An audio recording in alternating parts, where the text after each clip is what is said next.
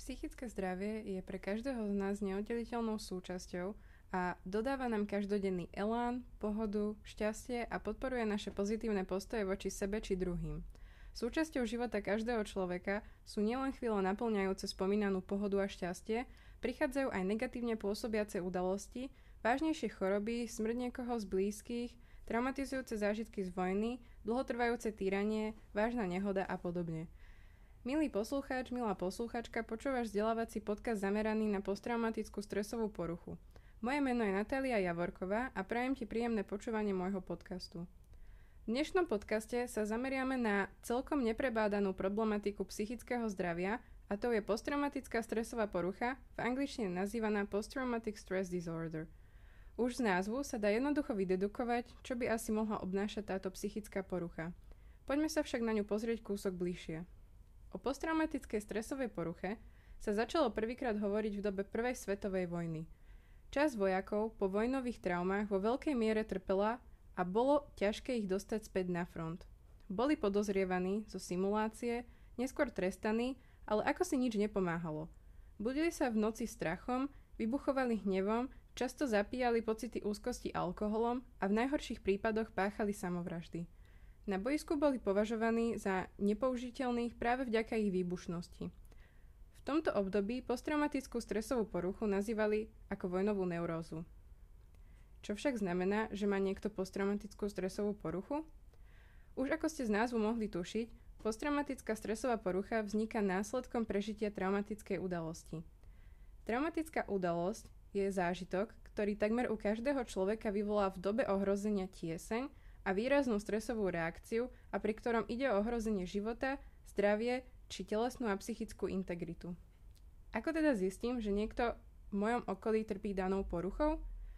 Daná osoba sa môže strániť ľuďom, objavujú sa v ňom pocity úzkosti a depresívne stavy. V chronickom prípade môže dojsť k stavu, kedy sa osobnosť človeka natrvalo zmení. Vznik posttraumatickej stresovej poruchy je úzko spätý s uzavretím blúdneho kruhu starostí. Na jeho udržovaní sa podieľajú úzkostné spomienky a myšlienky pripomínajúce traumatickú udalosť. Okrem rozvoja úzkosti vedú tiež k značnému napätiu a strachu. Ďalším rysom posttraumatickej stresovej poruchy je zvýšená úroveň telesného napätia a z viacerých hľadísk je dôsledkom dlhodobého strachu, úzkosti a obáv. Nasledujúcimi reakciami je napríklad únava, nedostatok energie, nadpriemerne zrýchlený tep, pichanie alebo bolesť na hrudi, zrýchlené dýchanie, bolesť hlavy a ďalšie. Ako sa dajú tieto symptómy potlačiť, respektívne ako sa dá vyliečiť táto porucha? Na začiatku je dôležité pripomenúť, že nie v každom prípade prežitia traumatickej udalosti je potrebná liečba. Niektorým ľuďom je postačujúca pomoc rodiny, priateľov či kňazov. Avšak mnohí pre dosiahnutie efektívnej nápravy škôd psychologického charakteru potrebujú práve pomoc odborníkov. Najdôležitejšou liečbou posttraumatickej stresovej poruchy je psychoterapia. Hlavným princípom a cieľom psychoterapie je proces integrácie traumatického zážitku do celku osobných skúseností jednotlivca a následné zmiernenie alebo úplné odstránenie jeho negatívneho vplyvu na jednotlivcov psychický a fyziologický stav. Zjednodušene, odborník sa mi vedie rozhovor o danej traumatickej udalosti a tým, že sa o nej otvorene rozprávate, sa vám snaží zmierniť jej prejavy, alebo ich úplne odstrániť. Prvá metóda pri liečbe traumy je kognitívno-behaviorálna terapia. Tento druh metódy sa zameriava na nápravu problematických spôsobov myslenia a správania, ktoré boli rozvinuté v dôsledku prežitia traumy. Základné postupy v kognitívno-behaviorálnej terapii sú vystavenie sa alebo expozícia traumatickým spomienkam, hľadanie nového adaptívnejšieho pohľadu na túto skutočnosť a seba samého, učenie sa nových zručností, ako si napríklad naplánovať čas, ako relaxovať, ako asertívne konať a riešiť problémy v živote. Pri práci s odborne vzdelaným psychoterapeutom a pri dostatku sedení má daná terapia vysokú úspešnosť liečby. Farmakoterapia, teda liečba za pomoci predpísania liekov, je väčšinou aplikovaná v kombinácii s psychoterapiou. Je dôležité hlavne v prípade výskytu iných pridružených psychických porúch, akými sú napríklad depresia, úzkosť, agresívne a impulzívne správanie. Zároveň pomáha kontrolovať príznaky posttraumatickej stresovej poruchy.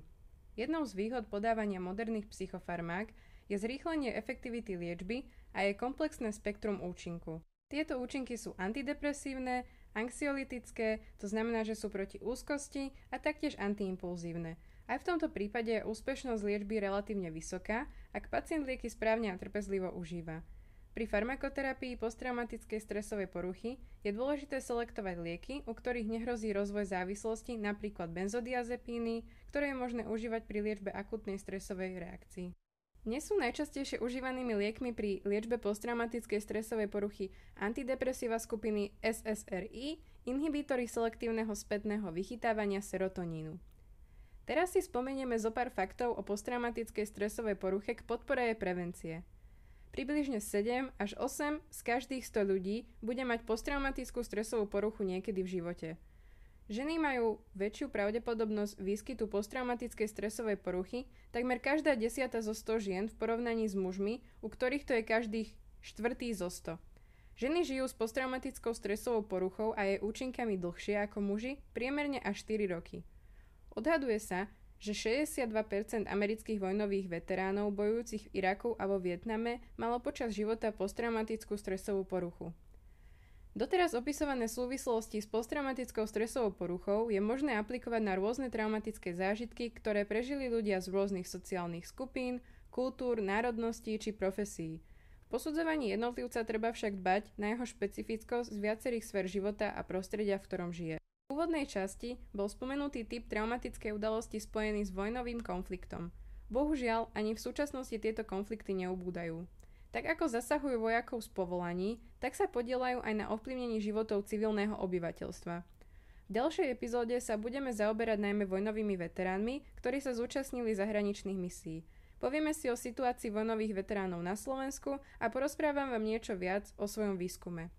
To je na dnes všetko a dúfam, že si z tohto podcastu niečo zoberieš a ak nie, tak sa aspoň dozvieš nové zaujímavé informácie. Prajem ti ešte pekný deň.